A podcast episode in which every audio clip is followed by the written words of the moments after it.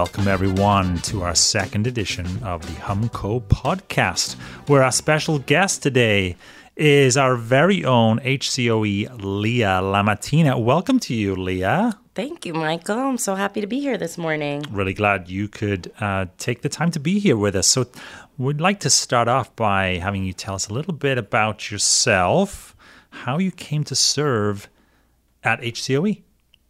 Sounds good. So, um, my name is Leah. Yeah, you mentioned that. Um, I've only worked at Humboldt County Office of Ed since August, so I'm new here to the county office. So, I came to Humboldt County 16 years ago. I'm originally a New Yorker, East Coast kid, and I originally came to Humboldt County to work with youth um, for Youth Serve AmeriCorps. So, I was actually, my first year here, was working with the court and community schools for Humboldt County Office of Ed. I did a year of service. Mm. And so 15 years later, I'm back. And in that time, I've done a lot of community work with young people um, impacted by systems and services. So I worked for runaway and homeless youth at our local youth shelter here, the Youth Service Bureau. And then I went and worked with the Department of Health and Human Services for the County of Humboldt, and I worked in a integrated program for child welfare services and children's mental health. And then I went over to Eureka City Schools to work with uh, foster youth and um, youth that were experiencing homelessness within the school systems. And so once I had years of experience working within one of our local districts, I scooted on over to the Humboldt County Office of Ed. Fantastic. It was good to have you here. Leah, New York. I'm not even going to pretend that I can do a New York accent because, you know, I'm a Welshman. That would just be just be terrible. But I will tell you, I will share with you that the first place that I ever came in the United States was New York. I stayed the night, my very first night in the United States was at the YMCA in Manhattan. Wow, what an experience! Yes, that would that would have been mind blowing for someone from Wales. totally mind blowing. Totally mind blowing. Leah, our audience may not know what the role of the director of foster and homeless youth education services is in our community. Can you tell us a little bit about what you do? Sure. So, at the county office of Ed, a lot of um, our work here is to support our local districts. And so, my role as the Homeless and Foster Youth Education Services Director, I do a lot of work in supporting districts and enabling them to best support their students that may fit into those populations. And so, I do a lot of training. I train staff at the different districts and charter schools that we have. I do a lot of technical assistance for them as well, so I can you know, take calls and emails in case students or you know, situations that are really challenging and help out. I can connect those school districts to different community based programs that might be able to best support their students. And then um, I also have staff here at the Humboldt County Office of Ed that are working individually with students and families at our court and community schools. Mm. And so I also um, work very closely with our court and community schools. Um, which is a really, you know, nice complement to be able to do a little bit of that direct service or working with staff that are doing direct service as well as supporting, you know, educational staff at our districts. Absolutely. So, so needed in our community. You know, people may not understand homelessness as a like a, how do you define homelessness? I mean we can think okay it's somebody without a home but it's a little more nuanced than that right? How does one define homelessness or being a homeless youth in humboldt county? So I'm so glad that you're asking about this because it is really nuanced, especially when you're thinking of systems and services, right? And so, systems and services are set up to work with certain populations based on a criteria, and homelessness is really broad.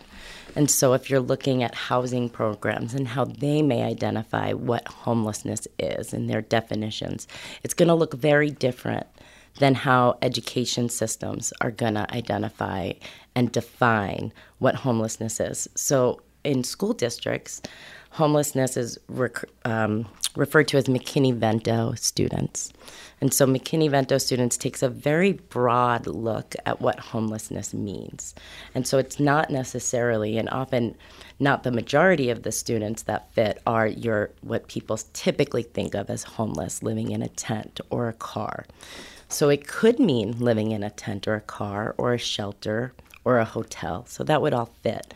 But it also refers to families and children living um, doubled or tripled up, and we see a lot of that in Humboldt County, and that's due to economic disadvantages, right? Economic issues. They can't afford to live independently, so they're living with others, um, really, you know, others' good nature to allow them to stay. So lots of times, those housing situations are not really stable for children. They could be temporary.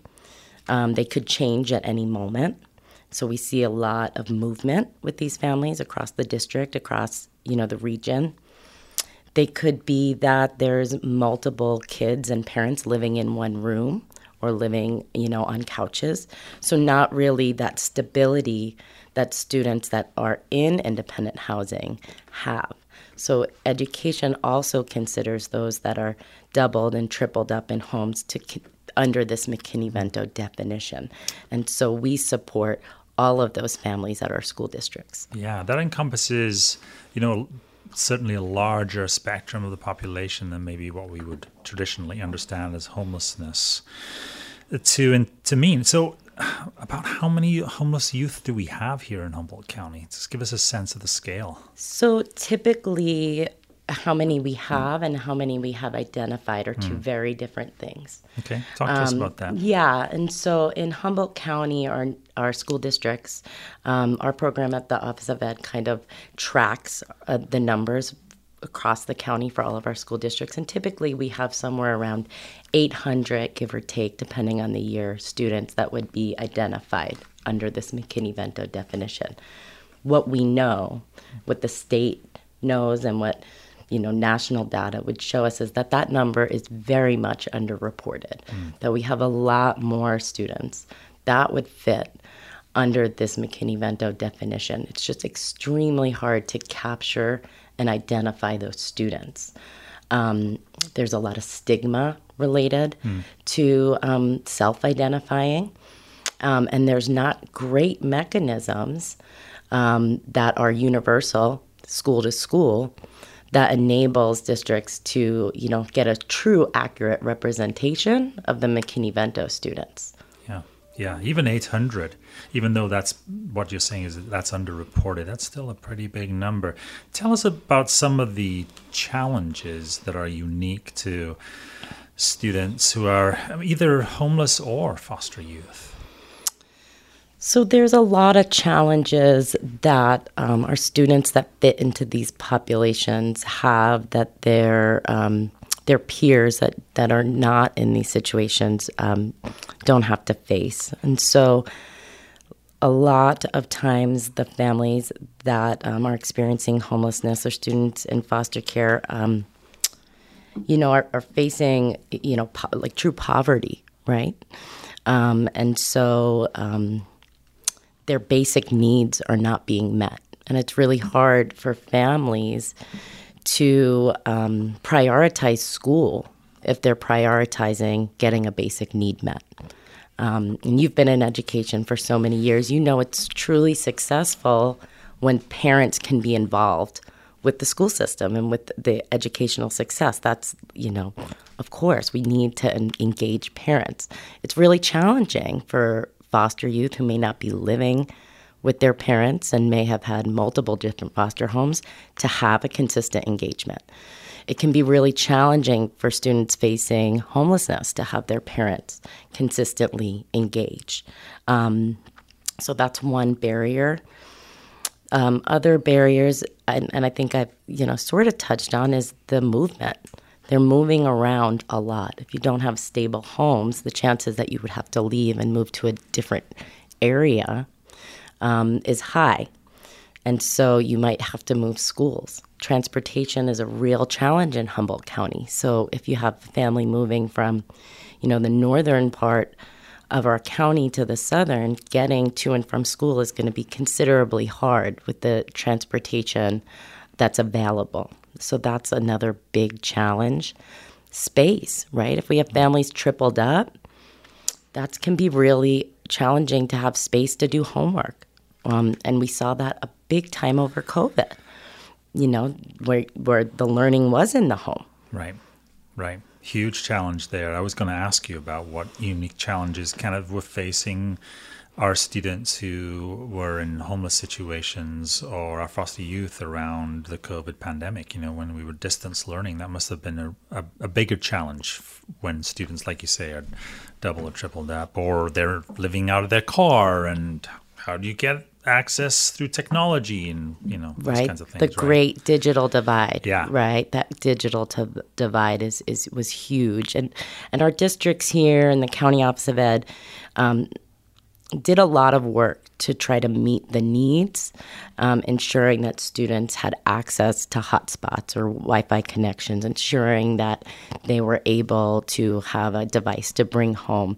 But it's still extremely hard if, if you're in a car. You know, yeah. you may have a hotspot, but it's still very challenging, right? And so we, we've definitely seen um, students, you know, with the impacts of COVID and learning, those populations were probably hit the hardest. And I think there's data, you know, now that we're coming out of um, the distance learning, that's gonna you're gonna see that those populations probably um, the data is to show that they were hit harder, you yeah. know, in the performance measures. So that um, so that just shows that we need extra supports, right? Right. As we come back, additional right. supports, additional services to support those populations.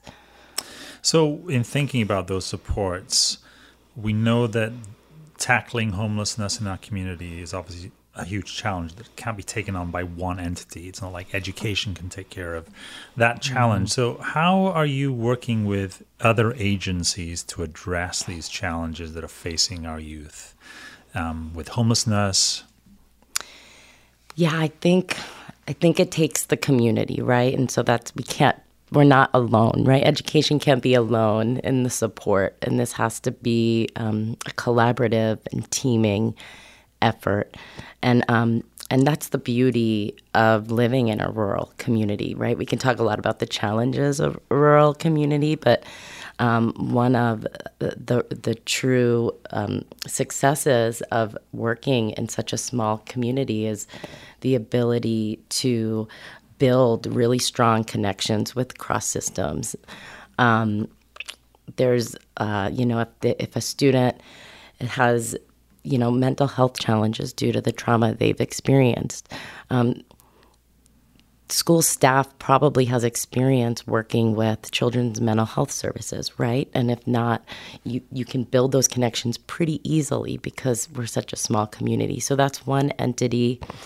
Um, you know, child welfare services, of, co- of course, if we're working with foster youth, but there's a ton of community based organizations as well.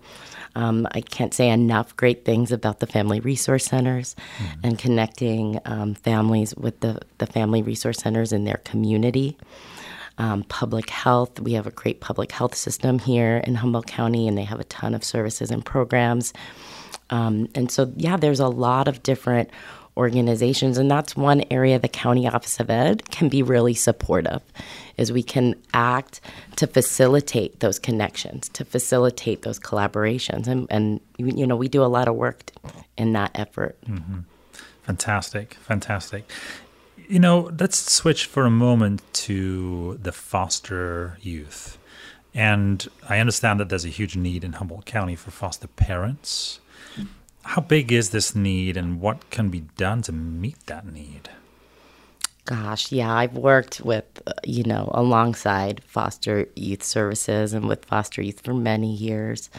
Um, and this has always, as, as long as I can remember, been a huge need. It's, uh, it's something that um, it just never seems to be at the point where like, well, we have enough, you know, um, we've we've met our goal, um, and so so I do think it's a, a huge need, um, and I think that it's really challenging. It's really challenging. I think that. Um, recruitment of foster parents it's, it's not my scope of expertise but i think it needs to be um, really layered system social media campaigns um, work with um, community groups right You're, we have great service oriented groups here rotarians and different civics clubs lots of faith based communities um, and so really doing outreach and engagement of those types of community based groups.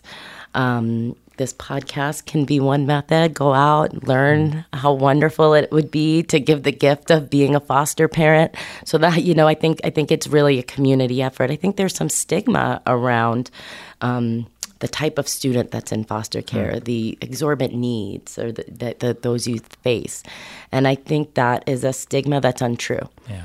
I think that once these uh, kids have that stability and that um, really, um, you know, receptive home life, I mean, I, I, think that a lot of those stigmatizing um, aspects that people think are true would be noticed that they're not. Yeah. Kids are kids. Exactly. If someone listening to this podcast is contemplating becoming a foster parent, what's the first step that they would take?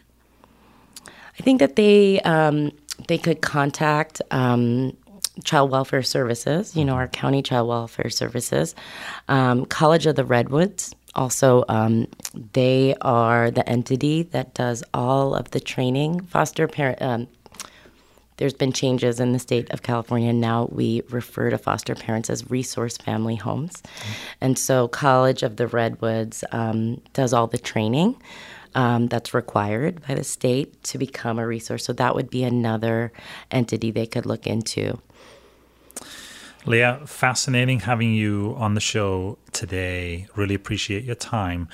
We cannot let you go without firing at you the lightning round. so, 10 quick questions. You ready to go? Do I have to answer quick? Can I take a breath? you take a breath, you bet. Okay, let's go. Number one, what's your favorite thing to do when you're not working? Mm, hanging out with my five year old son, Quincy. Texting or talking? Abs- texting, absolutely. favorite day of the week and why?